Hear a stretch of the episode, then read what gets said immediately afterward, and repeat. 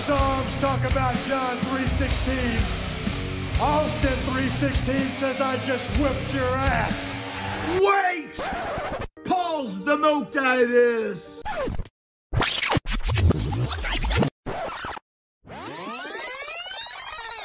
I am Broken Matt Hardy, and I would like to inform all of you out there in the multiverse about one of the most wonderful podcasts in existence. Yes, it is called The Go Home Show, and it is hosted by Jordan and Nick, and they are both true subscribers to my Broken Brilliant. Yes, they talk about wrestling, they cover everything in the wrestling multiverse. Make sure to check them out, The Go Home Show, as you will find it absolutely stupendous. And we're back with another episode of the Go Home Show. It's your boy Jordan here, my homie Nick. How you doing, man? My whole son, won't you come? So I was debating on whether to do My Whole Son or Down in a Hole by Alice in Chains. So I went with Soundgarden. Could have gone either way, but I'm good, brother. How about you? That was a, that was a good one. Hey, I, it took I it took me a second to realize you weren't singing the actual song and think about what you said. now that now the meme is officially unfunny. Now that I've done something. hey, it was good enough for me. You got a laugh out of me. Started off on a good note right there. but nah, man, I'm doing good. Uh, what I do this weekend? Watched some uh, UFC fights. Got stuck in the snow. My my mom's car. That wasn't fun. Oh no! I've seen you made some money on them fights too. I did not make any money. I was Oh, gonna win some money. Oh, I, your your uh, your your GIF was very deceiving, man. He he. So that guy. Look, let's talk some UFC real quick. so Anthony Hernandez was. I did like a parlay bet. I bet five dollars, and if I won, I was gonna win thirteen k. Oh shit! was a twelve person parlay, so like a twelve bet parlay. So I bet on twelve fights. Yep. I, I- if that fight, he was like highly like the underdog. He was like plus three hundred, and the other guy was like minus four hundred. So like it was high underdog. He won, so I was hyped because I at that point I was uh, like I had everything right. I was nine, or no, I was ten out of twelve. I got ten out of twelve right. I was so close, Damn. so close. So that was not fun, but the fights are good, so I can't complain too much. It was only five dollars. Five bucks. It's always fun when you got money on the line too. Not, Yeah, I mean, exactly. not too much, but yeah, not too much. I, I, I could never do too much, but five dollars I can get rid of for sure. yeah. But yeah, man, those were some good fights I watched. Uh, had karma practice for the first time in like a long time. Nice. Very cool. The weather little bit- has not been kind to us either. That's for sure. So I'm Yeah, glad that you, you guys got together. It's been like snowing for the past three weeks every day. So, That lake effect, baby. yep. But yeah, man. Besides that, it's been kind of a just chill, chill week for me. How about you? Yeah, I'm good. I've just been working like crazy and watching wrestling when I can, shoveling nonstop every day. So, but There you it. go. There you Yeah. go, man. Well, at least we got some good wrestling to keep us nice and warm this week. Right. That's right.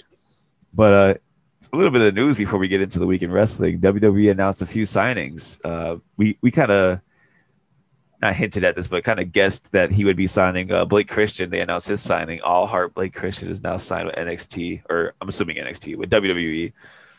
And also another another Christian. There's two Christians that got signed.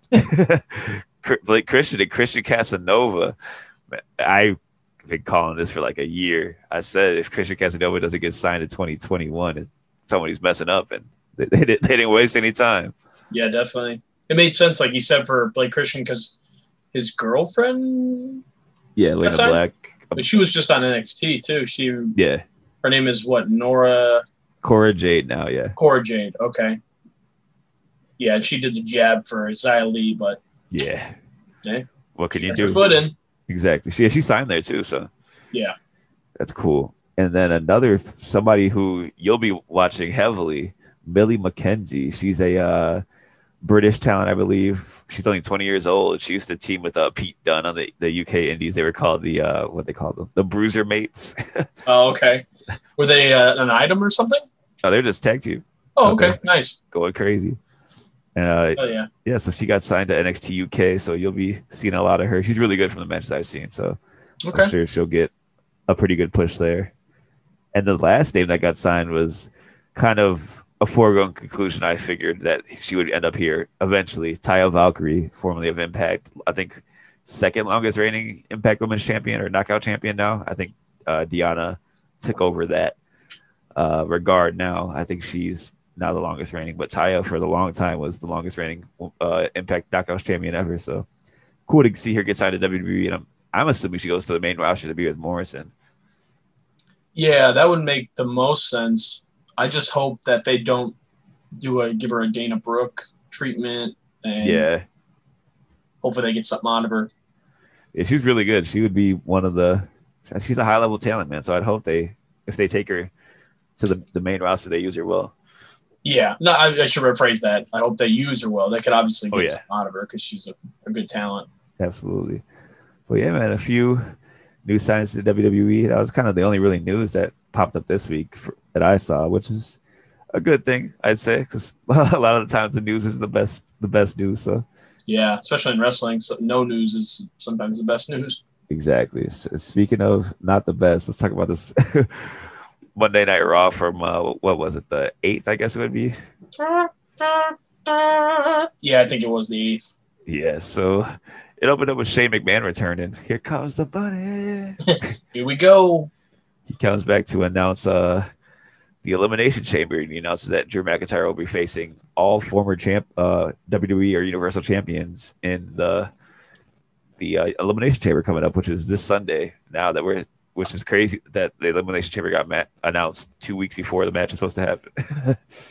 Yeah, that I, that one always sneaks up on me because I always forget that there's what one or how many are in between Rumble and Mania? uh, I think some what is the fast lane that they also do and then elimination chamber. So Are they still still doing Fastlane? I thought it was uh, something else. I don't know. Yeah. Was You're maybe probably right. I don't know off the top of my head. They change their pay per view names somewhat often. Yeah, because I think one year Great Balls of Fire was here. That's what it was, wasn't it? Yeah. The worst pay per view name they've ever had, I I think. know, right? like Vince is just stuck in the fucking fifties with a big bopper or something. What the fuck? Yeah, exactly. But in the Elimination Chamber coming up this Sunday, we got Randy Orton, Jeff Hardy, AJ Styles, The Miz, and Sheamus. So, actually, referendum to that, that The Miz is no longer in it on this week's Raw, which we won't be talking about next week because we'll be talking about next uh, Elimination Chamber. Kofi Mhm. Kingston took The Miz's place, actually. So, that's who will be in the match. Gotcha. But yeah, he announces that Drew will be defended his title against all champions, which is cool. Keeps it uh, fresh, I guess. besi- Aside from the fact that every person in this match besides AJ Styles was probably in an elimination chamber match in 2008, but Right. Yeah, exactly. This is Dell. Yeah, that's a good point. like every single person in this match besides maybe maybe Drew because he's he left for a while, so he came back, but still Yeah. everybody else here besides him and AJ is definitely they could have put some newer talent into this, I think. Yeah, at least somebody where you know it's like, you know, you could guess one or two guys that might win it if Drew doesn't retain. Yeah. At least give a little bit of uh, shine to a new talent, maybe a Mustafa Ali or something. That'd be cool. Ali deserves it, but got to Yeah. be a former champion, I guess. I guess, yeah. but the opening match of the show was AJ Styles against Jeff Hardy, which is always gonna be a fun match. That's TNA right there. Some of Jeff Hardy's Right. best work was in TNA. Yep. I've seen many matches. Some of his worst work too. Uh, his single worst moment in wrestling was Yes. in TNA for sure. Agreed.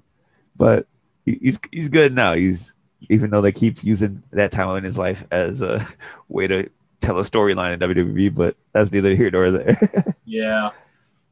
But basically, AJ just works Hardy's legs in this match. He ends up winning with a calf crusher, which I love that move. Love that AJ started doing that a few years Yeah. back. But yeah, it was a fun match. Not what you could expect from an opening Raw match, I'd say. Yeah, I mean this this is probably the best I was gonna say this might be the best match on the whole thing that I can remember. It's been a couple weeks now, but yeah, from what I remember, that was our that was probably the that honestly it probably stood out because it was number one the start of the show, and Yeah, I like both the guys, so it's But it hard for AJ. Styles. Fine, fine match. yeah, it's hard for them to have a bad match. Definitely, they're Yeah. both great workers. Speaking of great workers, though, the next match that really stood out was uh, the New Day against Retribution's T-Bar and Slapjack, which is it was a fun match too. Uh, the New Day ended up picking up the win with the uh, what do they call that? Their finish, Daybreak. Oh, okay. And, I and didn't know uh, that's what it was. It's called Daybreak. yeah, I think so. Why have I not known that? I, don't I could I could have just made that up, but I'm pretty sure that's what they call it. I think you're right. But uh Mustafa Ali was on commentary, just kind of running down his story of why he has a problem with Kofi Kingston because he took his spot in the Elimination Chamber the year that Kofi Mania happened, and it kind of he's and Ali never really got the shot that he would have gotten there. So Dude, that would have been the perfect setup right there. You know what I mean? For him to jump Kofi, take a spot back. I don't know. I hope that would happen, but it, it didn't happen on the go home to Ross or the go home Ross. So I'm assuming it Right. unless he have it at the pay per view, which I would love because I would love to see Mustafa get a chance like that, but I Yeah. don't see it really happening, unfortunately. No. But somebody who uh, they are giving a big chance to, uh, Damian Priest took on Angel Garza on the show, which Angel Garza they loved him for a while, and now he just kind of seems like he's a job guy out of Yeah. weird. I, I would. Uh, yeah, you, you spoke exactly. Read my mind on that one. But I'm trying to think like who else would be good in this spot to put over Damian Priest. Not Angel Garza. He's too fresh. yeah, and I guess the kind of they need a heel because Damian Priest is gonna be a, a face. I was gonna say Humberto Carrillo, but he's a face majorly. Yeah. Yeah. Yeah. yeah. So I don't know. I don't know. They jo- they got they get a job guy at a, at a you know uh, uh, very short notice. It seems like on NXT. Yeah, Why can't you? You know what I mean? I don't know. I don't know. It's kind of weird, but yeah, dur- during the match, Miz and Morrison are causing distractions, of obviously, and then Bad Bunny, he had, he, he ends up uh, giving Priest the the uh, upper hand and just kind of neutralizing Miz and Morrison, and that led to uh, Priest winning with the Retribution or Reckoning is what he calls it, yeah, The reckoning. Yep. but which is a person in Retribution, Yeah. which is funny. That's right. God, that's confusing. Surprised they let him keep that name too. Yeah, honestly, I I Goddamn, didn't pal, we already got a reckoning. I didn't realize that until I just looked down and saw the name Reckoning. I was like, oh, that's Mia Yim. Yeah. she he hit her with the Mia Yim. That's his new finish name. They're not using that no more. yeah. Oh, they just got married too. Or Engaged, engaged. Yeah, shout, shout out to Mia Yim and uh, Keith Lee, who hey, look look at that perfect segue because next match stood out was Keith Lee against Matt Riddle. It was a, this is a, uh, probably my favorite match of the show. They these guys work really well together. And uh, in the end, Lee ended up picking up the win with the Spirit Bomb, of Mm. course. Beautiful. And after the bell, none other than the U.S. champion Bobby Lashley came out and attacked both men, threw uh, Lee into the barricade and put the hurt lock on uh, Riddle there.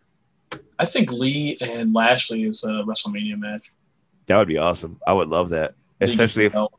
if Keith Lee gets the belt and they had the match at Mania. Yeah, that'd be awesome. That's that would be something I hope they're working towards. You know what I mean? yeah. You, we can only hope.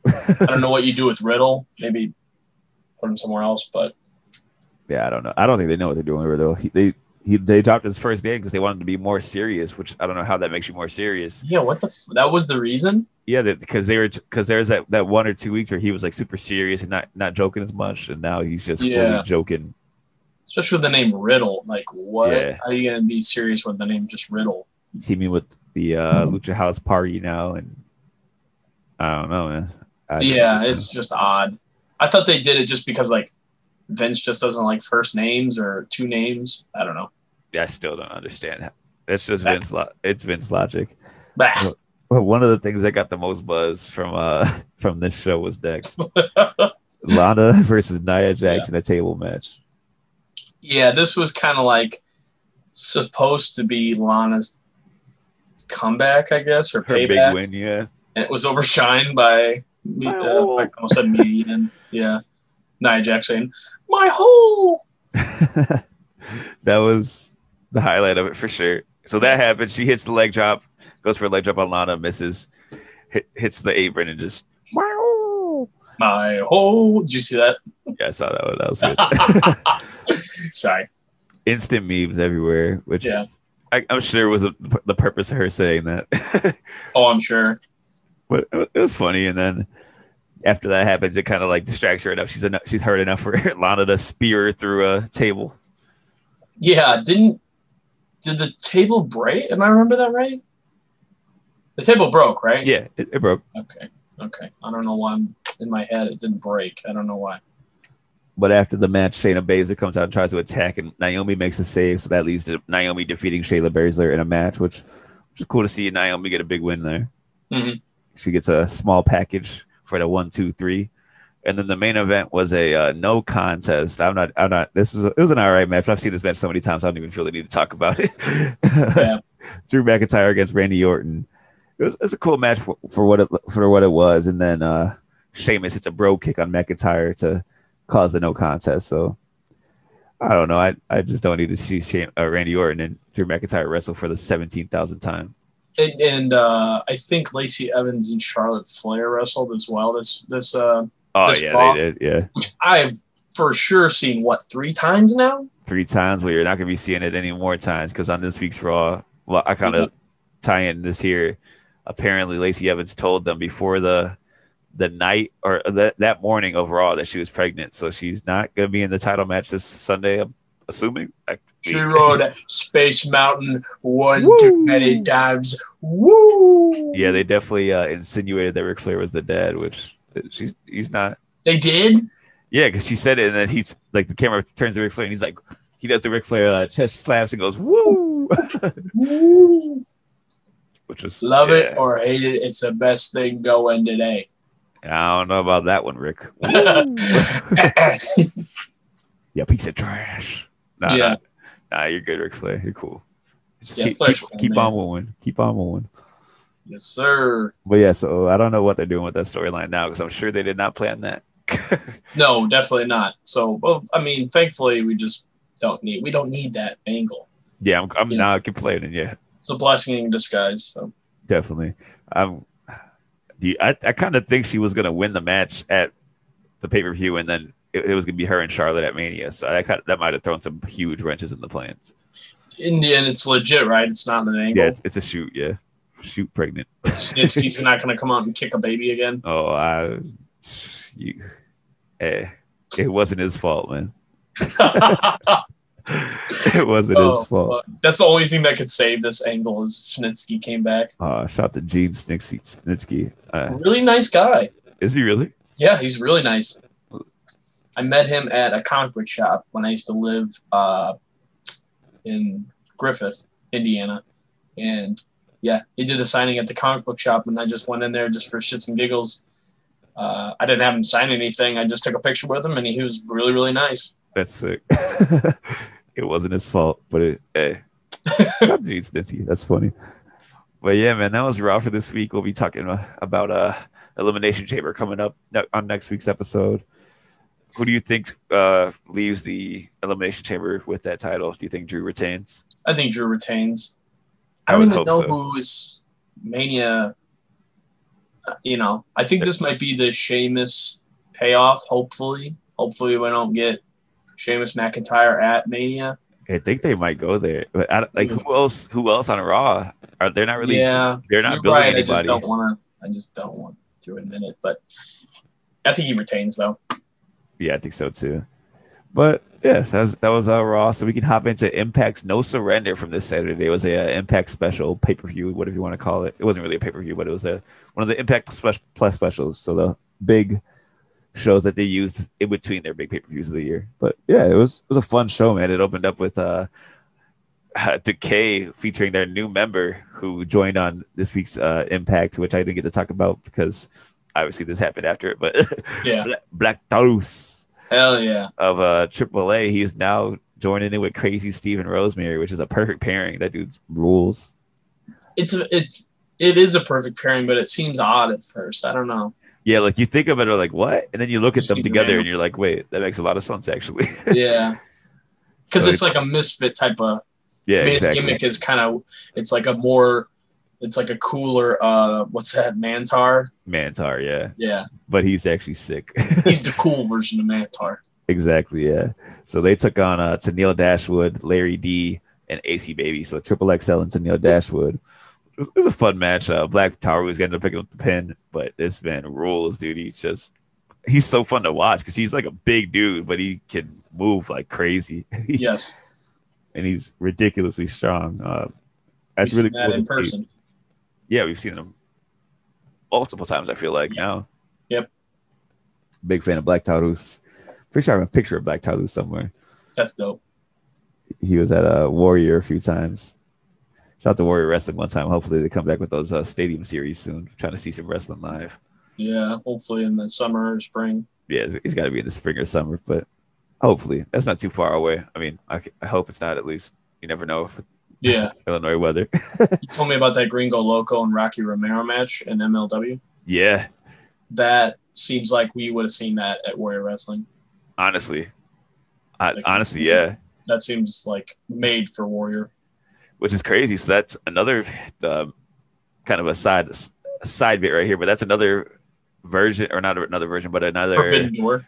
Forbidden Door, yes, type of thing because that's MLW and New Japan working together. Because Rocky Romero is like high in New Japan. He's like he works for the Office type, and he's also a wrestler. So Yeah. and might be doing doing a favor. Yeah. Everybody's coming together.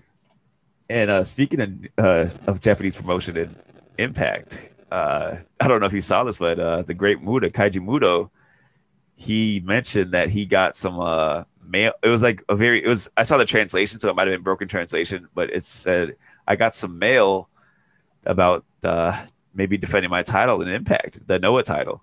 Damn. So that Against who you think? Eddie Edwards. Oh That- shit. I think because Eddie Eddie Edwards is like a very Noah All Japan like that's his stuff. Like Gotcha. that would be because he I think he spent some time in Noah if I'm not wrong, Okay. Or it might have been it might have been in All Japan. He spent time in Japan for sure somewhere. So that I would mean, you be put Muta with anybody, it's like, all right, man. I'm, Yeah. I'm in. who him and him and Jake something him and Fuck. You might. Mm, I don't know. I don't know, but yeah, that's, Honestly, it, it could be cool. It could be cool. Yeah. it'd be cool for sure, but yeah, be interesting to see what happens with that. Yeah, absolutely. But uh, the next match we saw was Hernandez and Brian Myers taking on who we just mentioned, Eddie Edwards, teaming up with the the one who is always ready, Matt Cardona. And it was a fun little match. Whoa. Oh wait, no, that's Matt Riddle. Sorry. Oh, wrong You one. Oh, but uh, it, it was cool to see Cardona and Myers kind of go have some back and forth. I'm, Yeah. I'm sure they're building for a big match, singles match between those two eventually, which will be dope. that would be very cool. It was it's it's cool because I really like this the heel gimmick that uh Brian Myers is doing right now. He's like fit into that ro- role really well, and I don't think he's really done that before. He was like a, he was a heel technically when he was an edge head with, but that was he Yeah, didn't really, he didn't really get to do any character work. He was just loved edge. yeah, yeah. It's like a fanboy or a stand. Yeah, yeah, exactly. But that was the gimmick. I'm a stand for Edge. basically yeah. well, this match was really fun. Uh, Eddie Edwards and Cardona and losing here, but definitely. I don't know, man. I love Eddie Edwards. This dude's like a perfect tag team wrestler. Like Mm. his his stuff with the American Wolves with Davey Richards back in the day, ROH, TNA, so good, so Nice. good.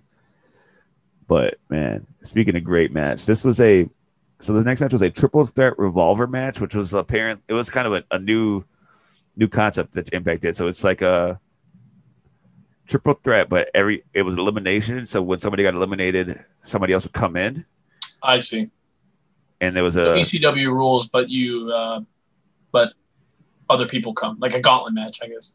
yeah, it was like a three way dance, but like gauntlet style, basically. Basically, that's a good way to describe it. So it was uh, Josh Alexander, Daivari, Suicide, Ace Austin, Trey Miguel, Chris Bey, and Blake Christian, which is crazy. This is Blake Christian's last match before. WWE. Did they? Did he hint at like a goodbye type of thing or like a farewell? Like, no, 'cause this was a this was a while ago. This was taped probably before even that GCW match. So technically, it wasn't probably his last match, but it was his last aired match, you could say. Hmm. But this was really really fun, man. And Josh Alexander picked up the win. So the stipulation of this was the winner would be the number one contender for the X Division title. So that's going to give Josh Alexander that belt, man. That'd be awesome. That'd be I seen cool. Eddie Kingston tweet about that too. Yeah, he wants he wants Josh Alexander, dude. That match that oh, they've those two work really well together. They should just do one show or pay per view and just call it the Forbidden Door. Put all the fucking company names on it and just do matches. Whoever wants to wrestle who, let it happen. That might happen because AEW just filed for trademark for the For- Forbidden Door. Really? Yeah. I love that. Oh, that'd be Ooh, ooh, that'd be good. Ooh, that'd be good. Ah man. That'd Wrestling's so exciting right now, man. Especially like wrestling outside of the WWE, like not as a knock to the WWE, but the fact that everybody is working together is crazy because there's hints everywhere. Like this is off topic again, but private party. Actually, I'm- I'm gonna wait until after the private party match to talk about this Okay. because it's another forbidden door talk, but it would make more sense to talk about it. A that. forbidden conversation. but yeah, man, Josh Alexander picked up the win, and I'm really excited to see what they do with him because, like I said, once Ethan Page left, I kind of assumed that they would be pushing Josh Alexander pretty heavily as a single star, and it seems like they are because this dude, man, he's we've seen so many great Josh Alexander matches, and that dude can do so much with anybody. Basically, he can work with anybody of any style. I know do- this is controversial, or it might seem that way, uh, but aside from you know what, what the way his life ended, his in-ring career, Josh Alexander reminds me of Chris Benoit a lot. Oh, in ring style, definitely, yeah. I'd Definitely. say, say like Benoit, uh, Malenko. I see a lot Yeah. of in Alexander. Kurt Angle, obviously, just Kurt Angle for sure. Josh Alexander is so good, man. He's one of my favorites in Impact and just overall because he was a heavyweight champion at AAW, our, our home promotion for, for a long time. That's right. But the next match, speaking of champions, we saw uh, Fire and Flavor retaining their Impact uh, women's titles, knockouts titles, tag titles in a match against Nevaeh and Havoc, and it was a Texas Tornado match. So it was no DQ, tornado tag. Yep. This was it was really really fun, man. They they put on a show. This is one of my favorite matches I've seen of these two, uh, Kiera and Steelz. They put they put on a really good show, and they ended up retaining, which is awesome. I'm glad they keep that. They kept those titles. I was scared that they're gonna win them, then lose them immediately, but Yeah, you got to keep them on them, especially when they're the first ones to win it. Exactly. I'm, I'm a big fan of those two, and Nevaeh and Havoc are awesome too. Just Havoc, another AAW uh, mainstay. Yep, you love to see it. But uh, the next match we saw was uh, Rahu or Heat Raju lose to the X Division champion in a match. So uh, Rohit Raju needs to pick up the title again so I can speak about the X Division title. No, I'm just kidding. uh, yeah, he took on he took on the champion TJP, uh, and uh, all I'm gonna say is hopefully Josh Alexander picks up that title soon. Yeah, let's hope. And that's all I gotta say about that. But the next match was really fun. It- we saw Jordynne Grace, Jazz, and ODB take on Deonna Purrazzo, the Knockouts champion, Kimber Lee, and Susan.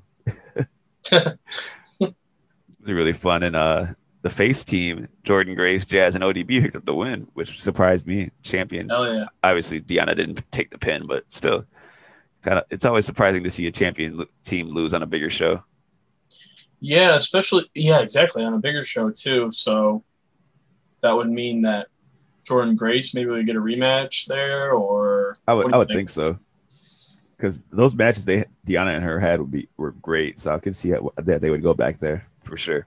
it'd be cool to see Jazz though too. It's it's cool that she still wrestles. You know. Yeah, definitely. I, I would love to see Jazz in a like a singles high profile match against Deonna. That'd be awesome. But speaking of awesome, man, next we got the uh, Impact Tag Title Triple Threat. So the Good Brothers, obviously Doc Gallows and Karl Anderson, taking on Private Party, Marq Quen, and Isaiah Cassidy with Matt Hardy, the Hardy Party. Oh, nice. Hardy was there. Yeah, of course. And uh, James Storm and Chris Sabin. So this is a hell of a fun match, man. Really, really fun match. Private Party looked great. James Storm and Chris Sabin have really good chemistry, which I'm sure it makes sense because they had been opponents for so long with the Yeah. multiple tag teams that James Storm had had in the TNA Impact days. But uh, the Good Brothers picked up the win. Private Party did not have it all in them to to uh, pick up the belts here. And after the match, Matt Hardy berated them like he was pissed, like grabbed them by the head, like ah, furious. He was mad.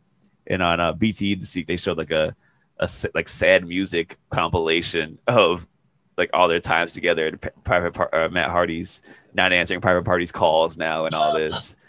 And They're bringing him up already. no, because on Twitter they they posted that video and they said, "Mac, what can we do to to make it up to you?" And he said, uh, "Maybe I'll give you another chance." And then Isiah uh, Kassidy tweeted, "How about you uh, let us go take those titles off of Gresham and Lethal?" What? um, dude, if they go, for, if they do ROH, pull ROH into this too, every match that I could ever want is gonna have it basically. Yeah, because ROH I think was the last one to enter the forbidden door. Yeah. Yeah. like man, if we get, Did they respond or no? Yeah, uh, I think Jonathan Gresham gave gave like a the eye emoji and uh, AEW retweeted the tweet. Yeah, if we get Beautiful. if we get the foundation, Jonathan Gresham and Jay Lethal against Private Party, that'd be masterpiece, man. I don't know if I ever if I told you this, but my dad loves Ring of Honor, That's sick. like modern Ring of Honor, like because we watch it every day at lunch. Yeah, So we work together. But yeah, he's huge on Gresham and Lethal. He loves uh who else does he oh he, he hates uh who's the dude with the V in his forehead? Oh, uh, Vincent. Vincent, yeah. He's like, look at this guy, he looks like Rob Zombie. he does look like Rob Zombie. He's like, I don't like him. That's sick. Yeah, man. I would love to see some interpromotional, some more Forbidden Doors opened with ROH. That's that'd be crazy. And the, I'm sure the relationship's there because everybody in this company damn near came from ROH. Right, exactly. Oh man, I was really excited when I saw that because if that happens, that'd be awesome. Jonathan Gresham's one of my favorite wrestlers on the planet right now. Probably the pound for pound best technical wrestler. Yeah. On that's not signed to WWE because the one that signed to WWE is Bryan Danielson, Daniel Bryan. Yep. Nobody's better at technical wrestling than the American Dragon. I bet he's just I could see Daniel Bryan being like, damn it, man, I wish I could I'm sure a lot of people there are like, I'm, like not that they're unhappy with WWE, but just the fact that like so much cool stuff is happening outside of it. They're like, oh man, that'd be so be cool. I'm sure they think, oh, like in the back of their head, like, oh, that'd be fun to be a part of. Like, I'm sure Steen would be losing, like Kevin Owens would, uh, and all this would be insane. Right, right. Jericho and all this would be getting the same amount of money. Yeah, exactly. but yeah, man, that's there's so, just so many possibilities. But the the main event of this show was uh to celebrate Tommy Dreamer's birthday. he got a world title match against Rich? Swann. He, Fifty. I wasn't far off. He turned 50. It's his 50th birthday on this day and on uh, Saturday, and got a title match for it. It was a fun match, man. Dreamer could still go. He could definitely still go. Oh, okay. And surprisingly, he picked up the, the win there. No, I'm just kidding. I was gonna say, what the fuck? no, I he did think I would have seen something about that. He did not. Tommy Dreamer's not the Impact champion. Rich Swann picked up the win here, of course, and it was a fun match. Fun way to end the show there. But speaking of fun, I heard that the main event over on UK was fun. So what what happened across the pond? We're going across the pond to NXT UK. So, uh, you're gonna love this. The opening Okay. match, we got Isla Dawn against Meiko Satomura. Oh yeah, let's go.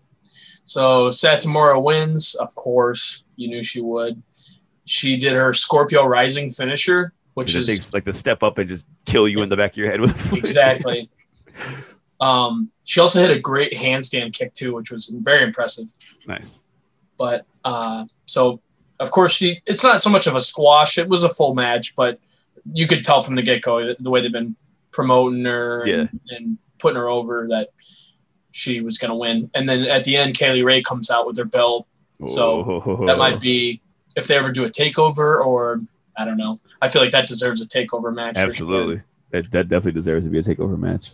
So then we get, yeah, that was a great match. So then we get Johnny Saint, who is like the, I guess the Triple H of Yeah. NXT UK kind of on screen. And he gets Joe Coffey and Rampage Brown together and sit down and officially announces a match for next Okay. week between those two, which will be a great match. That'd be really fun. Yeah. Uh, then they give you uh, Dani Luna. I don't know if you're familiar with her. Not familiar at all, actually. So Dani Luna, we get a promo from her. She's kind of like a power lifter. I guess that's like her gimmick or her background. Nice. She looks like she's impressive, so that'd be cool to see her. Then we get a, a, a Aya Valkyrie promo.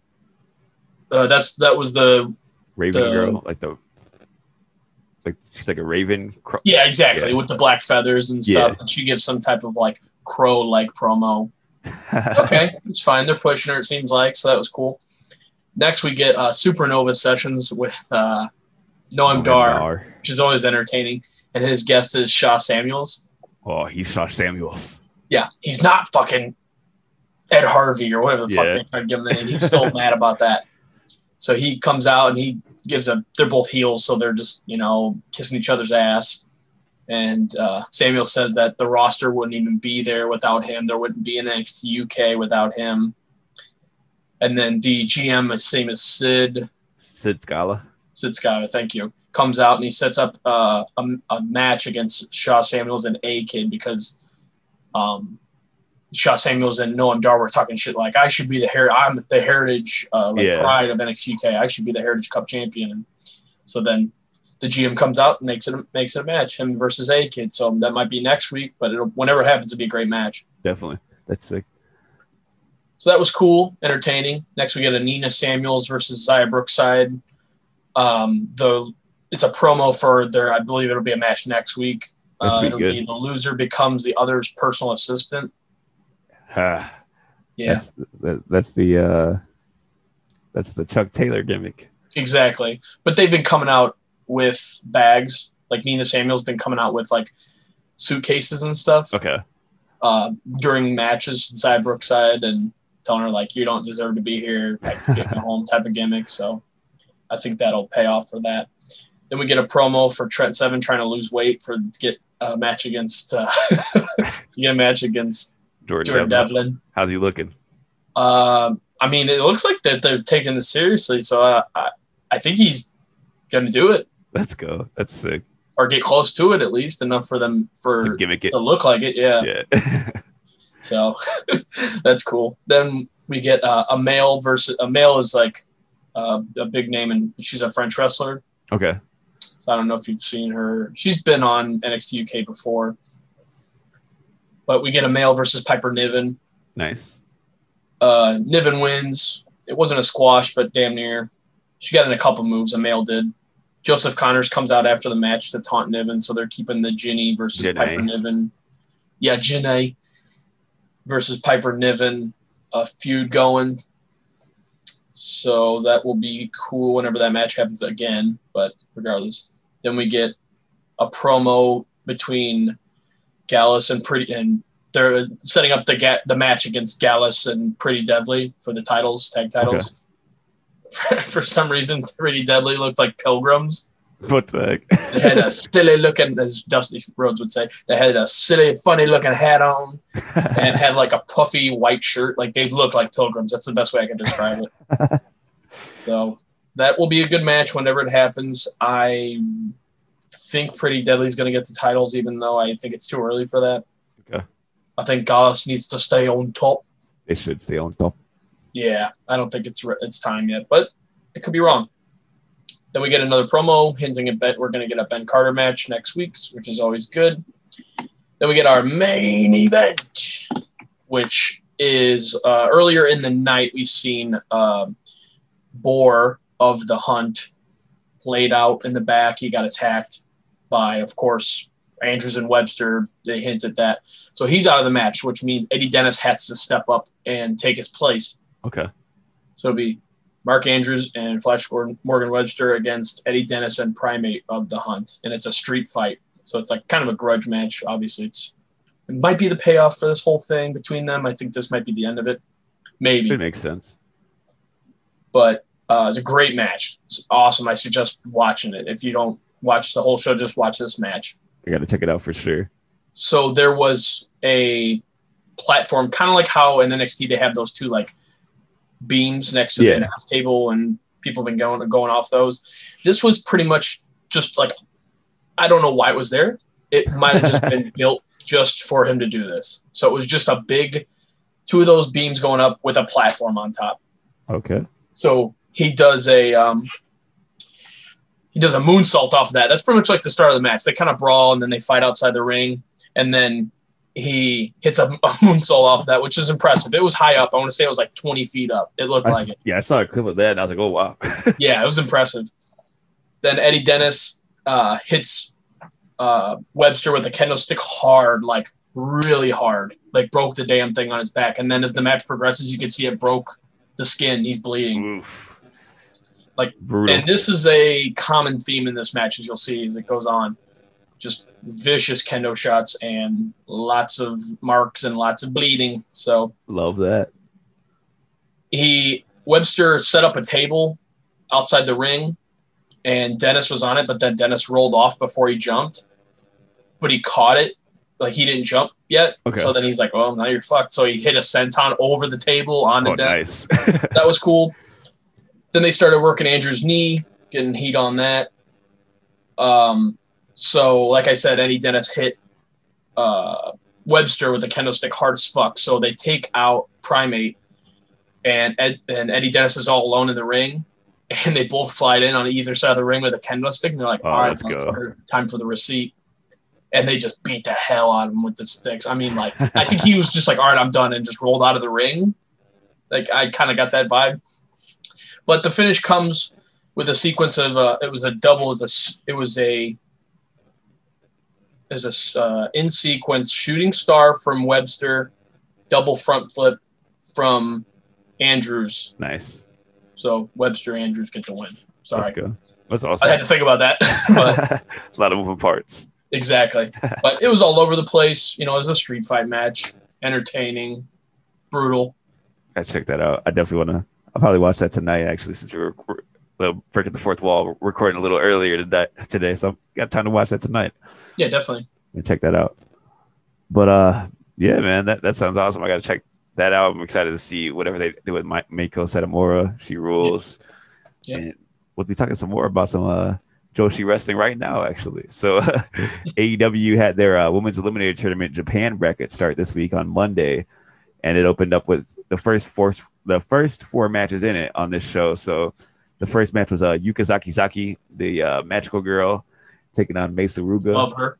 Yeah, yeah, yeah, yeah, yeah, yeah, yeah, yeah, yeah, yeah, yeah. Best theme song in wrestling. Song's insane. I don't know if you heard a- Aja Kong's theme song. What do you say? Uh, God made the devil because he was bored or something. God Yeah, made the devil just for fun. fun. Yeah, eh, shout out to Aja Kong. She, she was on this show too, but Mei Suruga did not pick up the win here. Yuka Sakazaki was able to get the win, which I expected because she's been established in AEW beforehand. So Right. I expected that. And I'm a, I'm a big fan of Yuka Sakazaki. She rules.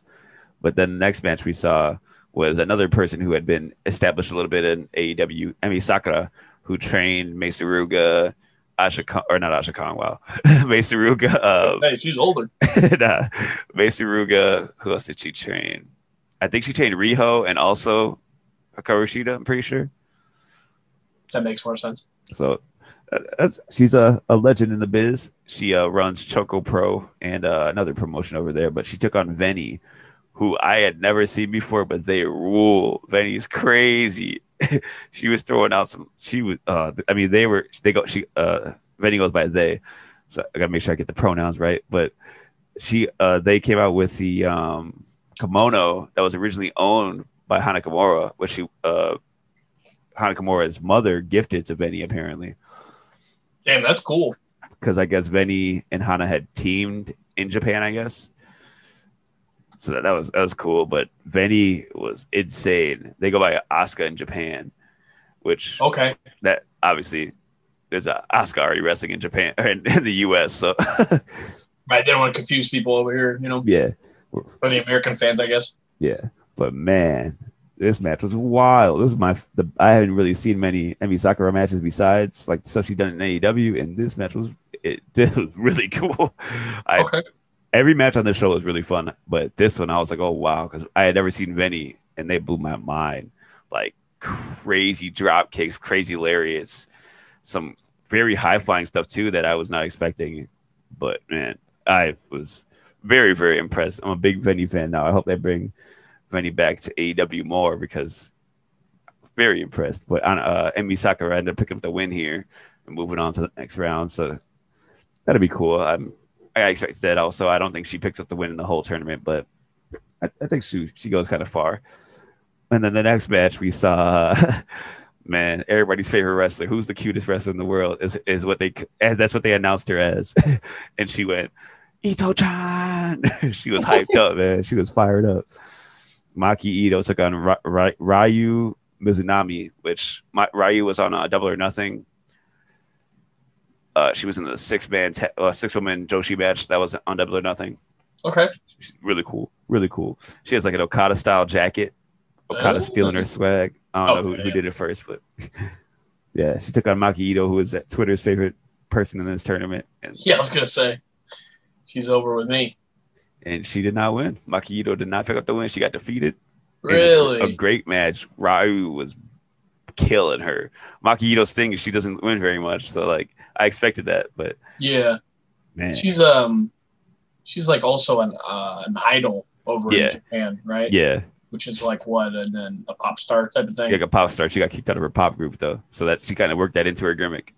Oh, because like her thing is like she failed at that she failed at something with high school or, or something and then she's she's constantly trying to overcome and pick up wins so like in all the high profile matches she's in she loses apparently Gotcha. And she's the queen of piss and what was it?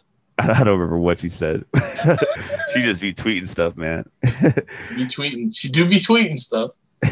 but it seems like that after after the tournament uh aired kenny said that not like you'll expect to be seeing these talents in AEW more, not just the winners. So I'm, I'm sure they're bringing back Maki Ito over. Oh, they, sure, they have to. She's over already.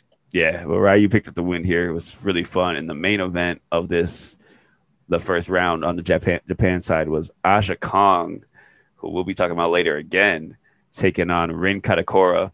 Who Rin is like a younger, I think she's only three years in, four years in, I think. And Aja Kong's like a bona fide legend. So it was kind of a foreign glow conclusion going into this match who would win. But man, this was awesome. Rin had some heart because Aja was beating the hell out of her and not selling. She said, "You got to earn it, I'm kid." sure she did do the job. Uh, Aja picked up the win with the Tiger Driver, which is awesome. Shout to Tiger Driver 9X, the homies. I gotta shout them out every every time somebody wins with the Tiger Driver. But man, this match ruled. I've Aja Kong rules. She's just so cool. it Oh yeah. She's dope. It was really cool. But the semi bracket, with that being said, the semi bracket's now going to be, or semi final bracket is Yuka Sakazaki taking on Emi Sakura, which will be a great match, I think. Uh, Aja Kong taking on Ryo Mizunami, which also would be great. And then Mhm. That's going to be the end of the Japan side. So I think my finals are probably going to be Yuka Sakazaki versus Aja Kong, with Aja maybe coming going over, Damn. maybe. That'd be a good match. I would, I would love to see Aja Kong versus Hikaru Shida. I would love to see Aja Kong win it all.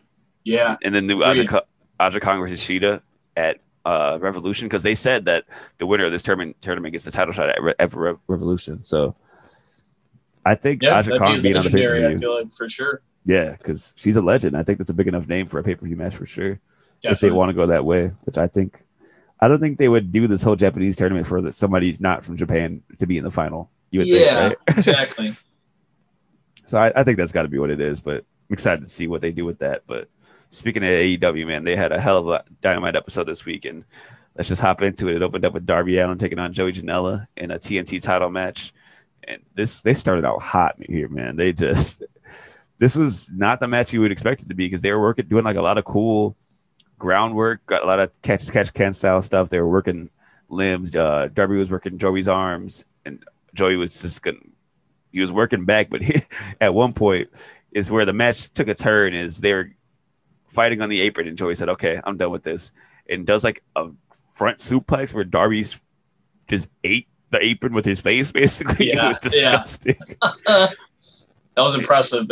Um, I think it was Darby or I think Darby hit it, but it was an avalanche code red from like the top rope. Yeah, that was awesome. Uh, there was So, some very da- like not not actually dangerous, but dangerous looking topes, which are the best ones. Like when you know it's we know it's safe, but it's questionable. Like it, Yeah, it, it yeah, looks yeah. it just looks insane because I feel like that's those this these two guys' gimmick. Yeah exactly Shit that looks unsafe, but it's probably safe. Yeah definitely that's man this was wild. Uh, Joey hits a few, like an avalanche elbow or not avalanche a tope elbow, which was cool. Yeah. and Darby Joey just- can work. I mean, say what you want about Joey Janela, but he can Joey- go when he wants. He can work when he wants to. I just wish that they, I don't fucking know, do something more with him. You It's know, kind of hard. I think once they have this this third hour that they're talking about, that the second show, that that's in a place where a lot of guys can get some more some more airtime for sure. okay. But like you said, Avalanche code red, but only for two, and then Darby ends up winning with a. Uh, he puts Joey's arms behind his back and then hits hits him with a co- um, coffin drop for the win, which was nasty. That probably hurt Yeah. real bad. She probably did. your, your own body weight and somebody else's body weight. On.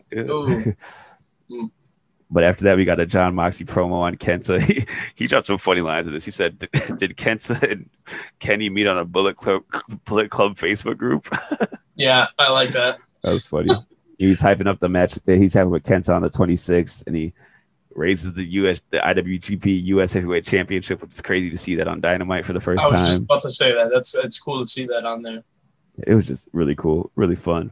But after that was followed with a uh, confrontation with Sammy Guevara and MJF in the inner circle locker room. Sammy G walks in and says, "Yo, guys, can we get a minute, just us two? And interestingly, uh, Santana Ortiz, Hager, and Wardlow looked to MJF and say, "You guys cool? Like, is that okay with you? Like, taking orders from MJF, basically." So MJF gives them the okay, so they all leave and they start arguing back and forth. And Sammy sarcastically says, because MJF says, "I know what you're trying to do. You're trying to take over the inner circle. You hate Chris Jericho." And Sammy, Sammy sarcastically says, "Oh yeah, is that what you want me to say? I hate Chris Jericho. I'm trying to take over the inner circle." And as Sammy's saying this, MJF takes his phone, takes his phone out, puts it on the counter, kind of slyly. And I don't know if they he was actually recording or if he was trying to make Sammy think he was recording because we'll That's get into it. We'll get into it in the later segment, but Sammy is like, "Are you recording me?" Punches him in the stomach, takes the phone, and throws it at the wall, and storms is- off. I get. See, it makes more sense when you say it that way because, like, to make it seem like he thought he was. Because of course, we are, they already did the angle like Jericho's seen MJF yeah, tr- try to do some shisty, you know, whatever shit, and yeah, so you can't do it again. Where it's like, oh, I was recording you, now I got a recording because Jericho could just go back and watch it and be like, ah, he's doing shady shit again. and then the reason I do think that is because I'll, I'll explain the reason why I think that's what happened later when it gets to the other inner circle segment because there's there's some kind of hints there, but yeah, that leaves he leaves MJF rolling on the ground after that. Yeah. and then we You mean like, what did he just punched him, right? hit him real hard in the ribs. MJF of being MJF, he's got, he's gonna you know he's gonna overplay it all, which is yeah, he sold the fuck out of it. classic. But then we got a uh, PPA all day, Pretty Peter Avalon and Cezar Bononi, Cesar Debroni. No, I don't, I don't have any heat with Cezar Bononi. I That's just bad. have I like that. Cezar Bononi taking on uh the Nightmare Family, Cody Rhodes and Big Shotty Lee Johnson. And as they're Cody's making his entrance, he walks up and shakes some guy's hand, and this is Arn Anderson's son, who looks exactly like Arn Anderson. It's Yes. insane, like how much he Yes, looks he like does. this dude. And so uh, apparently he's training to wrestle. So that'd be I don't know. We'll see what happens there. That's pretty cool. Yeah. He looks like he looks like he's got his man was looked to be in good shape. He looked exactly like he had the same exact build as Arn Anderson did when Yeah. he was that age. looks 45 and 20 at the same time. Exactly. I love that. Well, yeah, man, this was a fun match. Uh, Lee John, this was basically just a match to get Lee Johnson shine, and it, it worked because he was going crazy in this match. That tope, that corkscrew tope he did was nuts. Yes. Like, I never, it was like a, I don't even know, like a, like a spiral tap tope. It was wild. yeah, yeah. Yeah, that's, the best way to describe it. It was crazy, but basically, the story of the match was Cody Rhodes ends up hurting his shoulder, so Lee Johnson has to take the, brunt of the uh, offense, and he does. Lee Johnson win, wins with a roll up, getting his first win ever in AEW. He is one in twenty nine. Yeah. It's then- impressive. Yeah, he finally got it. And after that, he, they have a little promo on the stage. The whole Nightmare for me comes out and interviews Lee, and uh, he starts putting over the whole Nightmare Factory, Nightmare Family for training them. He says, he says, uh, Dustin, Arn, Cody, even Brandi. And as he's said, this, QT Marshall standing behind him, and he, he does not mention QT, who was his main No. trainer. the, like, and QT is pissed. He has this look on his face like, oh, okay. Okay. So I think they're going for a little program between those two, which would be good to help league it over even more. Because QT Marshall's, Marshall's like, he's good. He's like a good hand, you could say, because like he performs well every time he's put on TV because he's like undeniably good at what he does. He's just not the most compelling character, I'd say. Right, but this is a good position for him to be in, where it's like, Absolutely. hey, how come you didn't show me love? You know, I I, show, I taught you everything you knew. Yeah, exactly. There you go. It's a Right. it's a perfect story. Uh, next we got a Young Brothers and Good Young Brothers. Wow, Young, Young Brothers. Bu- oh shit. Young Bucks and Good Brothers uh, interview. Uh, they're asking the Young Bucks what happened in Tag Team Battle World, and they're like, "Hey, why don't you ask these guys?" And Gallows and Anderson, of course, just of course they just they're like, "Hey, man, I'm sorry. Like we were out there pri- to, to get Private Shardy, is what they called it." I love that. just such a Good Brothers line, and he and he's like, "You know, we're we're good guys, right? Too sweet. We Give me a two swizz," and. And Matt's like, you know, man, like, can we not do that right here? Maybe like, that's like a us thing. Maybe we could do it not in front of Sting. and I don't know if it was Anderson or Gallows, but somebody, one of them hits the, the best line. He says, Sting, he was in the Wolfpack, brother, right him back for life. yeah, this is this is great. I love this. Yo, Good Brothers is over, baby. They're, they're just having fun, man, and I love it. They're they're hilarious. That every time they're on TV, Yeah, they, they make really me are. laugh. But the big thing out of this segment was that uh they fired good the Young Bucks up enough for the Young Bucks to chant in Santana Ortiz to a title match next week, which uh, maybe just maybe do the Santana Ortiz win and we get an inner circle tag team title match at pay per view to fully blow off that story. Um, I don't know because it's looking like they're all going to side with MJF. Exactly. It'd be MJF and Jericho against Private Par- or not the Private Party, uh, Proud and Powerful. MJF could screw Jericho in the match, Mm. and that could be the time that they all come together against Jericho. That's a big pay per view moment. I think that, and then the Young Bucks could do a match with whoever, maybe Good Brothers. Good Brothers costing the title, and then oh, and then they challenge Good Brothers. Yeah. They win the Impact titles. I'm telling you, man. I think there's just so many ways this could. I would love if Santana, Santana Ortiz get the titles next week, this week. Yeah, I mean, I'm not against that for sure. But I- if it leads to a a forbidden door match, Exactly. I man, so so many possibilities. But after that, we have a Hangman Page interview. He gets inter- interrupted by Matt Hardy right after saying that he's not trying to team with him. And Matt Hardy's like, "Hey, man, I'm just still still riding this high from our tag match last week. We're such a good team." Blah blah blah blah blah. And Hangman's like, "I'm not really trying to hear that, man." But then Matt Hardy says the, the magic words. He said, "I I rented out a bar for us." He says, "Oh, bar? All right, cool. Let me go get no more. Let me go get my phone. And he, and as he's going to get his phone, he walks past the Dark Order. and John Silver with the best line, he says, "Oh, Hangman, right?" Yeah, like they don't know each other. and he's just super awkward, like it's like a like a ex boyfriend girlfriend thing, like Right, right. where he's like, "Oh, it's it's, just, it's good good to see you," and like, uh, yeah. And Hangman's like, "I'm just going to get my phone. I'm going with uh." Going to going to the bar, Matt Hardy. He's like, "Oh yeah, of course. Uh, I, guess I'll catch you on the flip." And John Silver's like, "Why did I say that?" It's like smacking himself in the head. Yeah, he's like, stupid, stupid. John Silver rules, man. This whole segment was great. And in the back, Anna Jay's just staring like daggers through Hangman. She's pissed. She hates him. Yeah. He broke. The, he broke those boys' hearts, man. What do you think? What do you think the angle is with that? Do you think they save him from Matt Hardy? Do you? What do you? What do you think?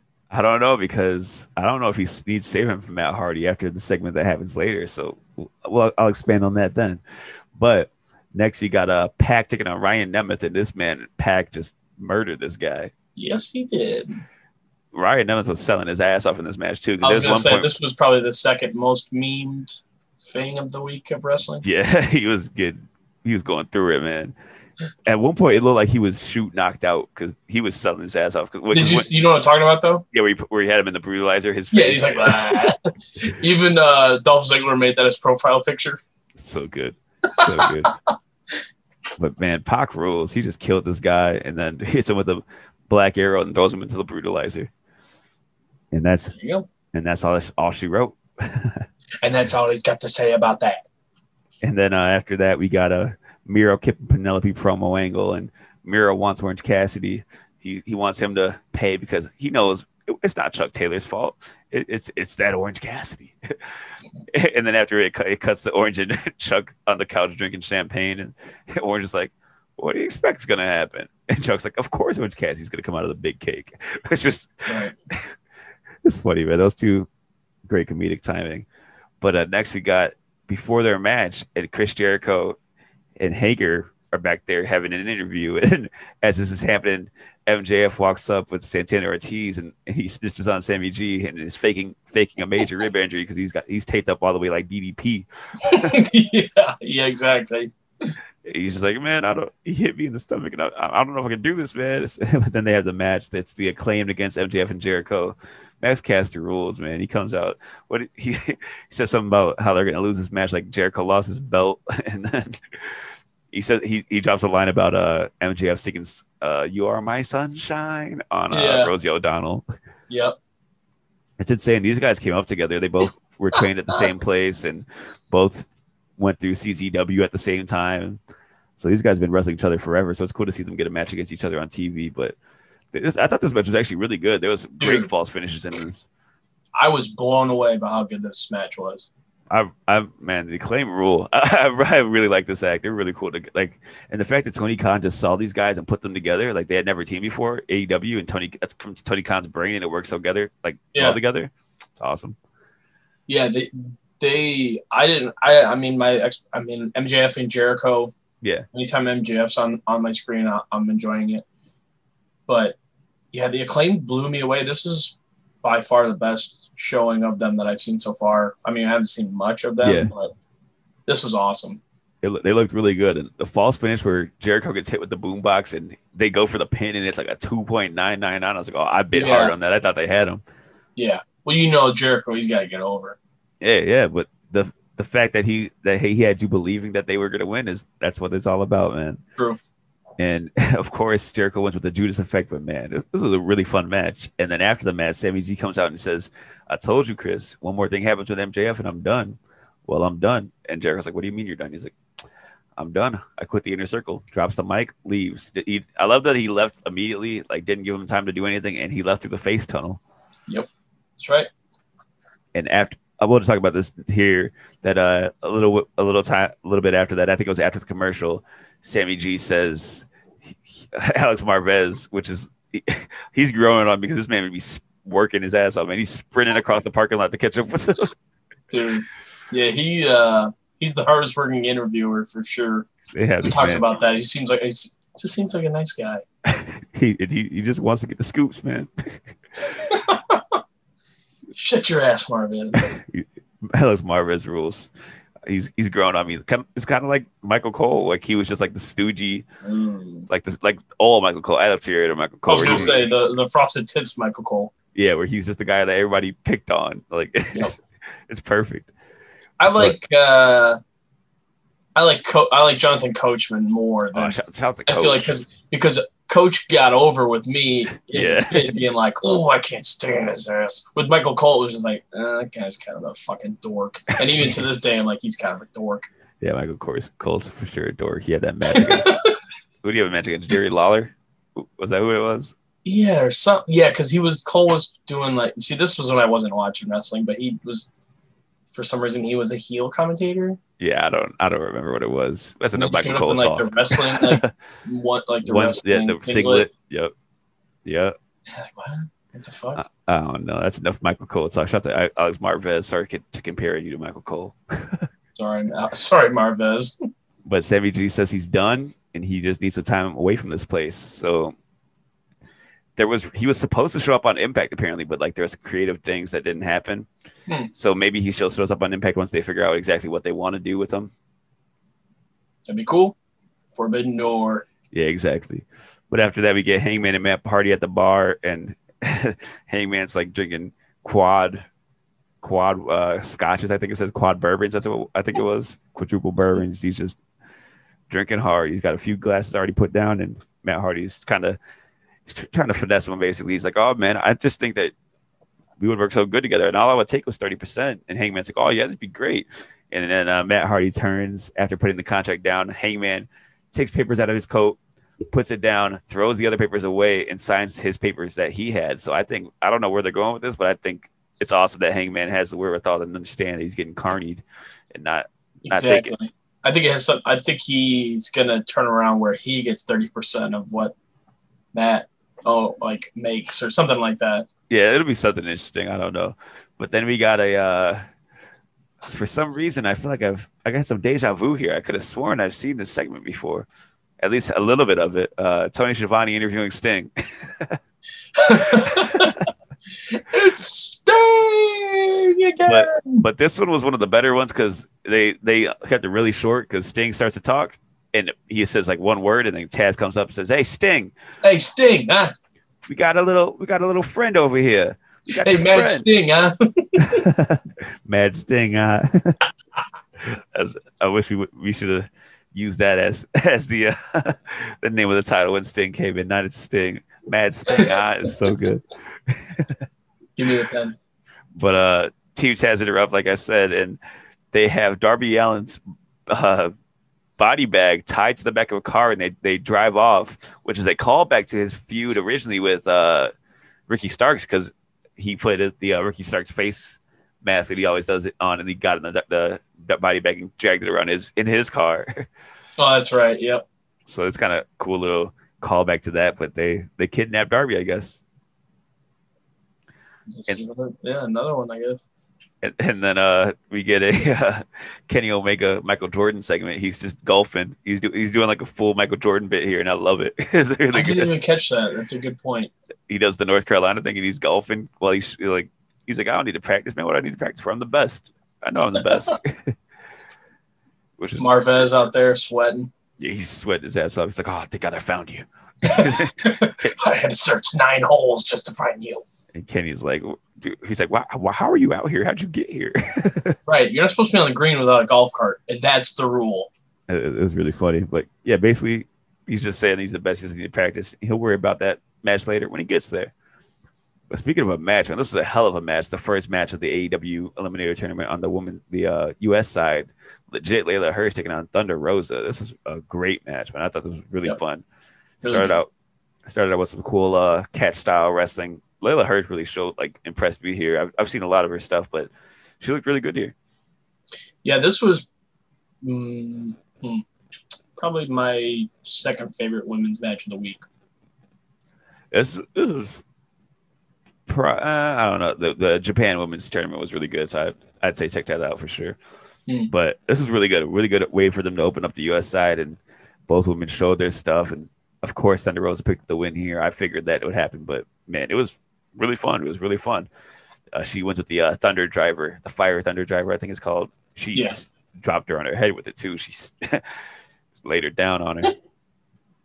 but after that, we get a Jungle Boy interview with Schiavone. He's talking about FTR, and he says, "Hey, we didn't want you to get suspended. We wanted you to hear it because I can make you my bitch." Yeah. He, once you cuss, you know he means business. So he, he's serious, man. He's serious. Jungle Boy is he's ready. But next week we get FTR taking on Mike and Matt Sydal, which is awesome. Mike Sydal making his AEW debut. I didn't even know I had a brother. Yeah, there's a video of uh, I don't. I, he took a uh, moonsault style slash once, and it like shortened his career a lot. It hurt him a lot. It wasn't. It wasn't from Asia. It was some from some other guy on the but yeah, Damn. Wait, wasn't it? No, never mind. I thought it was in CZW. I thought I saw that move at CZW. Man, I don't know. I don't know who. It, I just I've seen the clip before, and I just know it was Mike Sydal taking in that. Apparently, it he got hurt off of it and kind of took away from his career. from Wow. he, he used to do a lot of stuff with Dragon Gate. But I don't know. It'll be cool to see them t- team together. But speak, speaking of a fun tag match, man, this main event, lights out, falls count anywhere. Kenta and Kenny Omega taking on Lance Archer and Jon Moxley. Whoo-wee. Beautiful. Man, this was just Forbidden wild. Door match. Forbidden Door is swung wide open, man, and this was wild. Jon Moxley comes out with the U.S. title, which is just so crazy. Kenta comes out. He has the Fang Revives music, which New Japan doesn't even have in the U.S., which is yeah, like that's the because like the licensing that New Japan has in the U.S. I guess you can't play it here, but they can play it in Japan, but they don't have it here. And I was like, oh my god, they got Fang Revives, Damn, that's cool. I didn't even Crazy. know that. Crazy. But man, this is just madness the whole time. Kenta wax Archer with the briefcase, not wa- wax Moxley with the briefcase, and Archer got put over huge here, man. I think they he looked great. Yeah, they made him match. like a monster. Yeah, exactly. Sorry. yeah, he looked great here. There was just so much, man. Uh, Kenny goes for the uh, he hits the you can't escape moonsault with the trash can, which I love that Mm. spot. I, love, that. spot. I love that because it's so like crazy. Because that shit could probably still cut you. Yeah, for sure hurts. oh man, uh, I kind of I gotta talk about this spot here. It was the craziest thing I ever seen. So Moxley, Kenny has a, a table set up on the ground, uh, like on the ground on the outside of the ring. Yeah. and he's fighting with Kenny and Moxley are down there. On the stage, Archer starts taking Kenta towards the announce table, so he's gonna power bomb him onto that. Kenta fights down. He put in uh, Archer pushes him in front of him, goes for a clothesline. Kenta ducks, and the way they shot was just beautiful because you couldn't really like, you couldn't tell where everything was. So when he did this, it just looked insane as they zoomed out. so he goes for the clothesline. Kenta ducks. It just goes from directly from the duck and keeps running, dives off the stage uh, and does a, Yep. a diving foot stomp on Moxie who's on the table. It was insanely Yeah. smooth. It Didn't was, break the table either, which is insane. They I don't know how. They they brought one of those New Japan tables from across, across the pond because man, except for the man. it was brutal. I thought that was so cool because there's slow motion of it, and Kenta gave it all to like he Yes, he put it on. it might have been just the angle he came at, maybe. yeah. So he put all of his you know force into it to break through, but it looked like it fucking hurt. It, maybe the table didn't, didn't get all the force, but Jon Moxley's chest for sure did. Yeah, I think he caught him in the head too somehow, or something caught him. in the Yeah, I was- remember him like grabbing his head and Yeah. looking at his hand. it was brutal, man. It was wild. There's just so much here. They go back into the kitchen and Yeah, this is my favorite part. Mo- they're fighting. Uh, Mox hits the paradigm shift onto a stainless steel table, and. Jr. buries it immediately. He's like, "Yeah, first day of wrestling school, they teach you to wrestle on a stainless steel table." It's like, man, just have fun watching the match. Right. Steel tables are hard, bro. Have you not worked in a fucking kitchen, Jr.? it's, of course, it's gonna We hurt. know you spent time in the damn kitchen, obviously. But, fat egg. Hey, shout out to JR, JR's barbecue sauce and uh, spices, though. Those are fire. Damn, I've never had them, but It's pretty good. you, yeah, I'll check them out It's pretty good. It's pretty good. But yeah, they're in the kitchen fight and everybody's in there. Archer breaks a bag of potato, or Kenta has on the, the game over, which they couldn't call it on commentary because that's also what Miro calls his submission. But he has on the game over, and Archer breaks it up with a sack of potato or a box of potatoes, throws it at him, and Mox potatoes Omega grabs a potato and hits him with it. And Tony Schiavone was so stoked. He said, "Oh, can I say it? Can I say it?" He potatoed him. it writes itself. Oh man, Tony Schiavone rules. and You can tell he's having so much fun. Schiavone. He doesn't get enough love, I feel like. Tony Schiavone's great, man. He's a legend, Legend for sure. and he you could tell he's having so much fun being in AEW, which is the best part. Yeah. And he seems like a really nice guy. Yeah, for sure. But man, back back they go back to the ring and Mox tries to kendo stick off the stepping rope, but he gets V triggered out of midair, which was awesome. That was dope. Uh, another table gets dragged into the ring, and who goes through with the table? I think Mox gets like stomp. Oh, he gets drop the drop kick through the table, wasn't it? Yes. That was awesome. Uh, Archer tries to power bomb him, but that leads to he gets so, dang. Moxley took it all. Oh my god, so much happened here. There's just endless action uh, in the ring. Archer and Omega have a square off. Kenny grabs the candlestick, tries to hit him with it. Archer grabs it, just snaps it in half. Over his knee. Impressive. Yeah, and then uh, the Good Brothers come out and attack. Uh, they help take out Archer for a little bit. Archer knocks them both down. There was a crazy move where Archer goes for a suplex and Anderson turns it into a gun stun out of midair. That was sick. I like that. that was sick. Uh, Kenta throws some back fists at Archer and he just pretends he doesn't feel it. Yeah. I love that. And then they go through Peter Avalon's bed. Yeah, they go through Peter Avalon's bed. Uh, Jake the Snake comes in and try and hits a uh, short arm clothesline on Anderson, and then Kenny Omega gets him from behind, and they have it set up like he's gonna V trigger Jake the Snake, and I was like, oh my god, they're about to kill this man. You're dead. And as Kenny goes in for the V trigger, Moxie comes with the barbed wire bat, hits him from the stomach. That's when uh, Kenta turns him around, hits him with a GTS. Archer takes out Kenta, and then Archer gets hit with a magic killer, and Kenny goes for a one winged angel on him. He can't get him up, so the Good Brothers help him up onto his shoulders. Kenny hits the one winged angel for the win. Impressive. My God. Impressive. God. I didn't think he, I'm like, ooh, I hope he hits this. And it looked really good. boy. Yeah, yeah, it, it did look really good.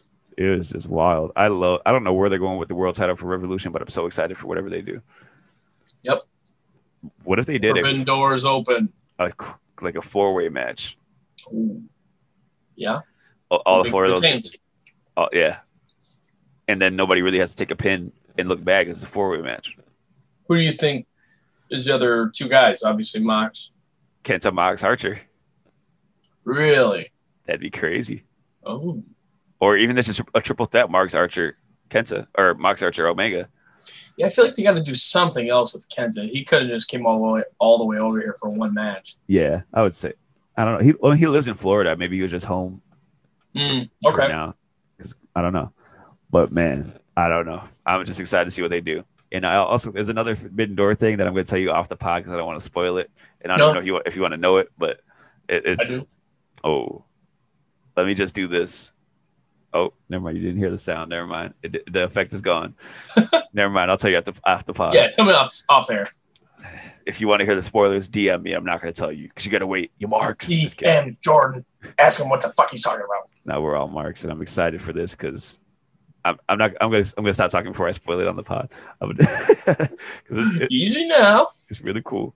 But speaking of really cool, man, NXT Vengeance Day, probably the best takeover they've had in month, or not even months, over a year, I'd say. Yeah, I mean, bell to I'm to say bell to bell, but from opening the to main event, I mean, yeah, I mean, there wasn't a bad match on here for sure. Not one match missed, and let's just start from the first match and go go down because man, this women's Dusty Cup final, Raquel Gonzalez Dakota Kai against Ember Moon and Shotzi was awesome. So much happened here. Uh, the Doomsday Tope thing that they did was crazy. Yes, that was nuts. or no, it wasn't. No, that wasn't this. That wasn't this match. No, they, they also did a Doomsday spot. What, what was it? It was a crossbody. Doomsday crossbody. That's what it was. That's right on the outside. That's yeah, right. that's and then, what it was. And then that's when uh Ember Moon was up on the. No, I think Shotzi went off the top and Ember had her on her shoulders. that's right. That's Yeah. right. Yep. That that was really cool. Uh, so what else? What what else really stuck out to you in this match? Um, I don't know. It was I, honestly, I think this was. I love the match. I thought it was a great match. I'm not burying them, but this was probably the least of my favorites on this card. Yeah, definitely, definitely. Um, that's that's no slight, slight to them. That's just everything. no, else no, not at all. Not at all. Not at all. And Ember Moon, I think, sh- like she really showed up for this match too. Absolutely. Shotzi, but um, I don't know. Just the whole match really was great. Uh, Raquel got to shine too. She showed that she's still not. I mean, her being in this tag thing, this pushes her forward. to Yeah, be- definitely. Yeah, I, I, it was just a really fun match. Every time Dakota Kai hits the chiropractor, I pop. That move is so that's cool. the that's like the one arm like power bomb, right? no, the, the Dakota Kai. It's the the, the Oh. um, Canadian destroyer backstabber, basically. Okay. Oh yes, yes, yes. I love, I love that move. Yep. Chiropractor is such a cool name for it too, because it, like it's like Kai, like her last name, Ropactor, but it's like break, breaking her back. Such a, cool, such a cool name for it. that move rules. But yeah, Raquel hits her finish for the win, which she still doesn't have a name for, which bothers me so much. Like, Yeah, that's what I thought you were talking about. I'm like, is that their finisher or no? no, but this it was a really fun match, man. I was surprised that they won. I thought Shotzi and Ember were gonna win just because uh face versus heel match for the titles, but Raquel, it makes sense because Raquel and Dakota against Shayna and Nia, that's like them standing Money. across from each other looks really good. Yes, definitely. And if wrestling math tells you anything, if they win this match, then the baby faces in the men's match end up winning, which is That's true. That's true. But man, speaking of a match, man, North American title, Johnny Gargano versus Kushida. I don't even know if I could do this match justice describing it because this was No. just Uh, uh, yeah. masterful match, man. This was I This is a match spelled W R E S T L I N G. You know what I mean? Like yeah. like you said, you can't put this into words. It's just it's wrestling. This is just a wrestling, uh, pure, not to steal Ring of Honor's gimmick, but yeah. as a pure wrestling match for sure. I I think you just I don't think I could describe this match in other any other way than just just a wrestling masterpiece because this was a this was great, man. This is really really good. It showed Johnny Gargano. He's still he's still Johnny Gargano, and, and this is the, apparently the first time Kushida and him ever faced off. So you knew they were gonna go crazy, and they did, man. Kush, Kushida came out of it looking great. Like this is his best match in NXT so far, f- for sure. Yeah, this was his like his true showing. I feel like Yeah, they kind of mentioned it on commentary, like ah, he didn't really get a good start, even though that's their version of saying we fucked up with his yeah, you know, introducing him. And this is like his tr- like here his here is uh, here's what we wanted to show you. Here's what the real Kushida. exactly. And he, it was amazing. It was a great match, but Johnny ended up winning with one final beat, which I was surprised by. I kind of thought Kushida was gonna win, but I did I- too. I did too. Yeah. Especially when Lumis took out Austin Theory to get before the match. yeah. So I was like, oh, he's not gonna have Theory to help him. It's got it's got to be Kushida, but no. Exactly. surprising to me, but I'm I'm I'm not. You can't be mad at the finish of a match like that, regardless. Like it's just, it was a great match. But speaking of a great match, man, this was probably my this is my favorite match of the show. The next one, I think, which is crazy because every match is so good. Ah, it's hard to pick. Maybe I'm just biased because I love these guys, man. Yeah, yeah. MSK apparently stands for the Must See Kids. I don't know if you caught that in the, the intro rap at the beginning of the show that Josiah Williams did I He's- did not. because he ran down every match and had some bars for every match, and he called Yeah, them. yeah. I remember the rap in the beginning, but I did not catch that. That's cool though. he he, called, he said, "Yeah, some must see kids," and and it showed MSK, and I was like, "Oh wow, okay, that's what it's called." I don't know how they let him say it before exactly. anybody else Why wouldn't it, you just say, it, you know, yeah, yeah. unless it's a thing like FTR where you're supposed to make up your own names. But I think Um, uh, I don't know, must see kids is cool because mhm. it, it, like Rascals must see kids. It kind of kind of has the same like vibe to it, yeah, and kids with a Z, obviously, of course. like Kidz Bop. Man, this MSK versus the Grizzly Young Veterans. Whoo-wee. They, they were working here, man. This was a hell of a match. Uh, so much in here. Like like I said before, the uh, Doomsday clothesline tope thing that I've Yep. never seen before. Outside the ring. Yeah, Yeah, well, obviously Tope. went or it was dead or what's his name? NXT name Wes Lee got, Wes Lee. it, yeah. got his head taken off with that. That was Yes. wild. uh, they just did so much here. It, they really showed a different side of the, of MSK two of them being more aggressive than they had been in the NXT before, and it, Yeah. and then uh, GYV was going for more high based off high uh, high flying offense, I guess you could say. Mhm. Yeah, because we saw not not Zach Gibson, James Drake Yeah, saw him hit a 540 four fifty, yeah, or four. What did I say? five forty. Oh, sorry. Yeah. So you see him hit that, and which we that's very rare. They're usually like a mat Yeah, definitely. style wrestlers tag team.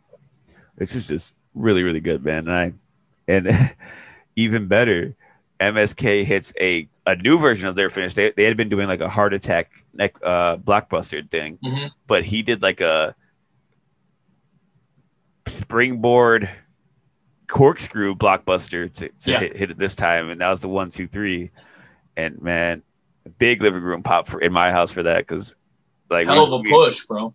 we'd all been watching them for so long, and it's cool to see them get to WWE and immediately get pushed to the top. It's just so cool. Isn't it crazy that if I were to tell you this card last year, you'd be like, I, I don't believe that. I'd be like, imagine Kushida and Johnny Gargano. Imagine uh, the Rascals and, and Grizzly Young, or I don't know if Grizzly Young Veterans had a name before. Yeah, no, uh, no, I think they had started teaming together at in the UK scene as uh, Grizzly Young Veterans. Yeah. And then if I said Mercedes Martinez, Toni Storm, and Io Shirai wrestled, Yeah, for real. Dunne and Finn Balor, you'd be like, no way. That's like almost like a dream uh, pay per view, you know? Exactly. It's insane. This this is just such a great card. Oh, wild. uh, just so cool to see the Rascals or MSK get their big moment. Those dudes are really nice from the times I've talked to them, met them, it, and they're just some talents that we, you got to see grow so much over the past few years. It's, it's Yep. crazy to see. But then we got a Cameron Grimes music video. But before we talk about that, let's talk about his little uh, promo on NXT because we didn't get to talk about that episode of NXT. But man, he comes to the ring throwing money around, throwing money to Up in a everybody. damn Lambo. Shows up in a Lambo.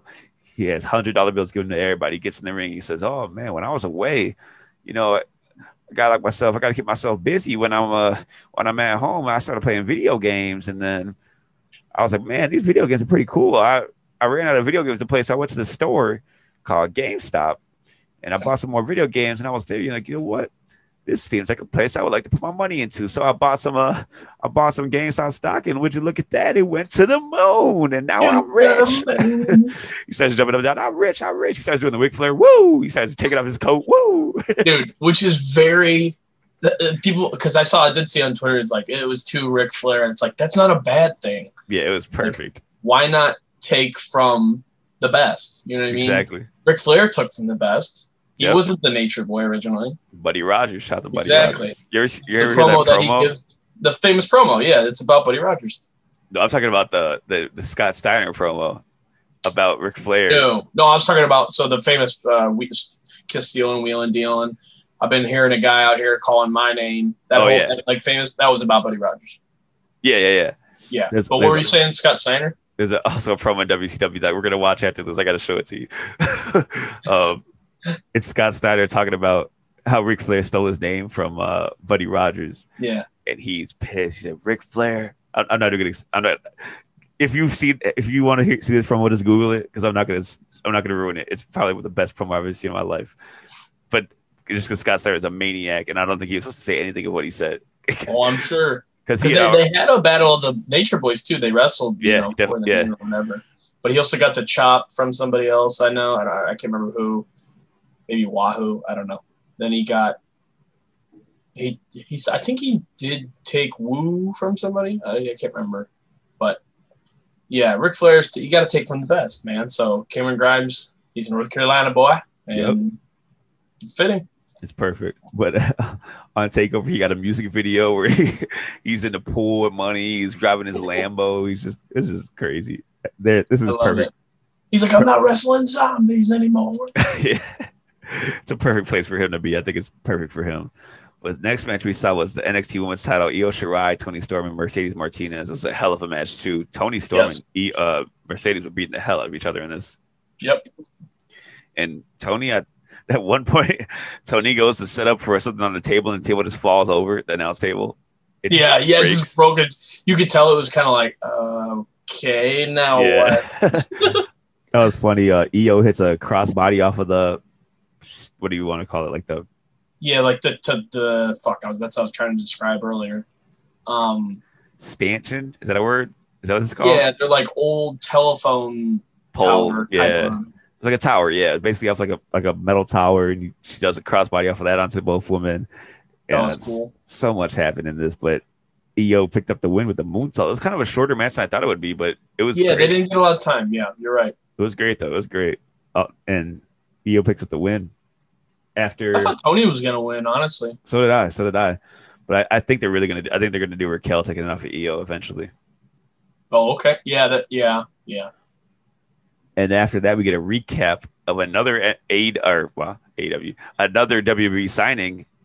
L.A. Knight, formerly known as Eli Drake, has been signed by the WWE, which is a he's a perfect spot for him. This dude, his promos are off the charts. He's so much charisma. and He's, he's really good in the ring too. I know you're Eli- big on him. I, I haven't really seen much of him. Yeah, he's he's really good, man. I, you're gonna be very impressed. He's you, I know you love a good promo guy, and this guy can talk his ass off. Hell yes. But we could watch an Eli Drake, uh, Eli Drake match next week. Yeah, uh, we got we got a whole list of things we might we're gonna choose from. We're gonna we're gonna leave it up to nobody, us. We're gonna leave it up to us, but we're gonna leave it off the pod because I, I, we got to decide what we want to do because there's some of these options that we talked about before this episode. First of all, I'd like to thank myself. Exactly, and I would like to thank Pete Dunne and Finn Balor because this match that they had in this main event was this was brutal. Yeah, was- I don't know if Finn's fingers are broke, but I'm sure they hurt. he was getting them stomped and snapped and clapped and everything, man. It was insane. They, was, they were just working the hell out of each other's bodies in this match. There's like Yep. so much limb work, so much catch style stuff. It's just Old school. this is another match where I don't think I could explain the incrit in what's the word? Incrit I can't think of it. How do you I don't know how to pronounce that word. I, I know I know I'm spelling it in my head. Don't What know how is, to pronounce give me a pronounce it. different word. What, what's another word? Uh, The subtle the subtleties of this match. That's another way to say. Okay. All right. Incritrit. Inc, I nope. Oh, oh, oh, fuck. Ah, fuck. I I know, you, to- I know what you're trying to say. could not think how to pronounce that word. For the life. Intricate. No, it's, uh, you got me saying it. Fuck. Hey man, the subtleties. We'll say that. 'cause I- Subtleties. I, I cannot think of the other way to say that word. Intricate. Eight, that's what it is. Intricate. Intricacies. Yes. Intricacies. That's what I was trying to say. Like Jesus Christ. This match is better than our memories, that's for sure. Uh, I could not get that word. That word was kicking my ass. A hard word. hey, but this was a hard match. And like I said, I, I don't think I could I could explain the subtle the subtle things in this match. Like they just did so much little limb work. Everything that they did meant something, and it was just a masterclass. Peter Pete Dunne hit so, some bitter ends that every time that he did it, I was biting hard for it. Yep. He was just stomping on Finn's hands, fingers, like I Oh, said. yeah. Because it looked like he was like, at first when he stomped his hand, or what was it? He either stomped it with one foot and then he did both. yeah, That first one was like, okay, I can kind of see. But then the second one, I'm like, oh, God, he really Yeah. stomped. For sure stomped him. uh, Finn countered a, the bitter end into a 1916, which was nasty. He Beautiful. dropped Dropped him on right his on head. his head. Yeah, and that was only for two. And every time you hit a move, uh, Pete would not let go of his fingers, which I thought was awesome. I love that. Uh, and then after the first 1916, Finn goes up for the coup de grace, hits it. Pete Dunne gets up, hits him with the 1916 again. One, two, three. Hell of a match, man. But man, after the match, Finn's celebrating, and then the new Kings come out to attack. Danny Burch and uh, Only Oney Lorcan Lorcan. come down. The tag team champions. They they all they all hit their uh they they hit, they just beat him down and then pick him up again. And Pete Dunne snaps his fingers again, Ooh. and then you hear da da da da da da da. Undisputed hit the ring. Boom. Adam Cole, uh, Kyle O'Reilly, and Roderick Strong hit the ring, and they all stand together. Kyle kind of looks like he's talking to Finn, trying to get him to join the group, and they they all stand tall, throwing up the undisputed era logo besides Finn. The and they they show the the um copyright thing on the screen. Like, okay, that's cool, cool. That's what got me. I almost, I almost turned it off. they they they they, they, they got me here too because I was like, okay, that's cool. And in the show, and then boom, super kick to the face of Finn Balor by Adam Cole. Kyle's like, what are you doing? Oh my god, what are you doing? And it, Adam's like, hey man, do what I gotta do. What I gotta do. They start to walk out. Him and Roddy do. Boom, super kick to the face of Kyle O'Reilly. Oh my god, they're finally gonna do it. How long have I been saying that I want Adam Cole and Kyle O'Reilly in Cole, NXT? why? Oh, I was like, what? Okay, so now he's gonna hit Roddy, right? He never hit Roddy Strong. Nope, because this goes back so long. So in ROH, Kyle O'Reilly and Adam Cole had a, few, a major feud. They had some great matches there. Some of my favorite ROH match, matches of the 2010s. Well, that Like- was when he's Red Dragon, right? Or part of. Part of Oh, Red Dragon, yeah. Yeah. Uh, Kyle O'Reilly and Bobby That's Fish Red right. Dragon, yeah. And then in PWG, there was a group called um, Mount Rushmore, which was uh, Kevin Steen and the Young Bucks, and then Adam at- Cole, right? yeah, uh, Adam Cole, and then a new version, and then there was new Mount Rushmore, which involved uh, Roderick Strong too. Hmm. Okay. So during that, Kyle O'Reilly was feuding with Adam Cole the whole time, and Roddy was always on the side of Adam Cole. So I'm wondering if they flip it here, or if they just keep, if they just run that back because that dynamic worked so well. So yeah, probably keep it the same and then just keep Finn and O'Reilly together. Yeah, and I, yeah, I'm man, oh man, I'm excited for this because Kyle O'Reilly. This is gonna make Kyle O'Reilly like the huge face of NXT. I think. So then, what about Bobby Fish? What's he doing? Who knows, man? They have not explained where he's been. I, I don't know. Yeah, it's like he's a. It seems like he's always injured or something. I don't know, man. He's just gone. He's somewhere. Mhm. But yeah, I'm really excited to see what they do with that. It was, it's an uh, definitely the end of an era. Ooh. Bam, bam, bam, bam. Dan, dan. I'm really, I'm very excited to see what they do next week with that. But we talked about this. I kind of hinted at this earlier for the match of the week. This week we're going to some more Joshi wrestling. We're going back to 1995, June 27th, for the Triple WA Women's Title, which is, uh, I believe, it's World Women's Wrestling Association, or something along those lines. Yeah. The flip- flip- triple dead yay. the triple WA exactly. It's Manami Toyota taking on Aja Kong, who we talked about earlier. Man, this match is wild. Uh, Yeah. But like I like I always do, I'm gonna let you take the lead on the on the match of the week. And this, what did you think about this? Because I, I know you probably had. I don't think you had seen Manami Toyota before. No, I had not. Aja Kong, I've only seen a few of her matches too, but I, I do recognize the legend there for sure. Yeah, What? Quick question: What does Joshi mean? it's just women's wrestling in Japan. I think Oh, that's, like, okay. that's like the name that. for it. Yeah, Gotcha. But right off the bat, we saw in the description for this match that it was a five star match from uh, Meltzer. Yes, And- it was. It lived up to it for sure. It was right off the bat. Here comes Toyota. She's just kicking, drop kicking her left and right. And then Aja Kong starts making a comeback. And Aja Kong, pretty much after this, Aja Kong, I would say, was in control most of the match. Yeah, She was hitting just fuck. She was at one point she puts Toyota in a, a camel clutch th- like three or four times in a row, but yeah, as she puts her in the normal clutch and make you humble, she leans all the way back and just brings her with her, like yeah, bends her in half. And they make a point that Toyota, you know, she gets Irish whipped outside the ring into the guardrail, into her, like just takes it right in her back.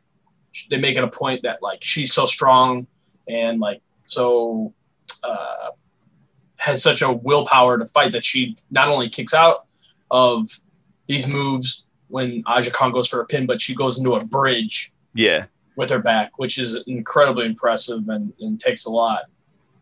And it was just hard hitting. Aja Kong beat the shit out of her, She did for sure. power bombed her, uh, on her neck on her multiple head. times. Yeah. What was wasn't it called? Uh, no, it said she put, like dropped her on her neck a bunch of times. Like, Yep. Hit her with the uh, what's that move? oh, the the Hurricane. Oh no, the raid crash. area crash. With Avalanche from the, from the top rope. Yeah, and then the backdrop driver from the top rope also. driver. Thank you. That's what I was trying to think of. Very impressive. And she hit her with two, I think, two spinning back fists, which is her finisher. You said. Yeah, the the Hurricane. Back Yep. spinning back fist. Toyota is also the championship go- or is the champion going into this match. Yeah. And uh, she hits one back fist. It's not enough. So she hits her with a disgusting power bomb, picks her back up. Second Hurricane. One, two, three. Aja Kong, new champ. New champ, A couple splashes were in this match. Like it's So it's much. worth your time for sure. Absolutely look it up. Uh, like I said, uh, June 27th, 1995. Triple WA title. Nami Toyota versus Aja Kong. It's on YouTube. You can find it there. It's free.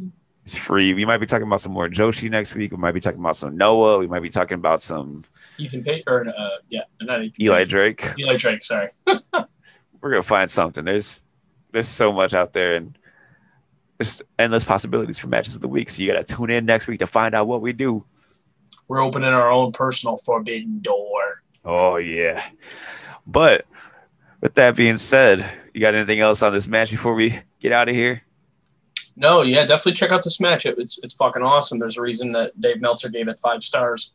And I'm giving it five stars too. I am as well. But yeah, with that being said, uh, where can everybody find you on the social medias? Where can they keep up with you? Uh, you can see my fat ass shoveling snow on Instagram, xnabx219, and I'm on the Twitter at fatx Tony. What about you? You can find me on the Twitter and Instagram at Burning Hammer. You can find my band on Twitter and Instagram at Karma K H A R M A M W H C. And then you can find the show on Instagram at Go Home Pod and on Twitter at The Go Home Pod. And then you can find us on Facebook.com backslash The Go Home Show. You can shoot us an email over at The Go Home Show Pod at gmail.com. I almost said I almost said Gmail first again. I don't know why I always want to do that. but yeah, man, uh, it was a fun week of wrestling, and we got another one coming up. Hopefully, Elimination Chamber de- delivers. So that's that match is kind of, in my opinion, a hit or miss stipulation. It's kind of hard to, I don't know. Some years it's great, some years it's kind of drags on, but hopefully this year's delivers for sure. Yeah, definitely. and we'll, I'm excited to see the t- the the uh, fallout of that the um, Vengeance Day pay per view takeover. The And then- era, or what was. yeah, exactly. What was the undisputed era? And I'm excited to see what they do with Kenta and with everything on AEW. Just Always. excited to see what they do. But yeah, man, that's that's all we got for them. So hope everybody's being safe out there. It's cold. It's COVID. It's just a whole lot of stuff going on. yeah, man. Hope everybody's being safe. Wear a mask. Black Lives Matter. And with that being said, from Jordan and Nick, it's time to go home.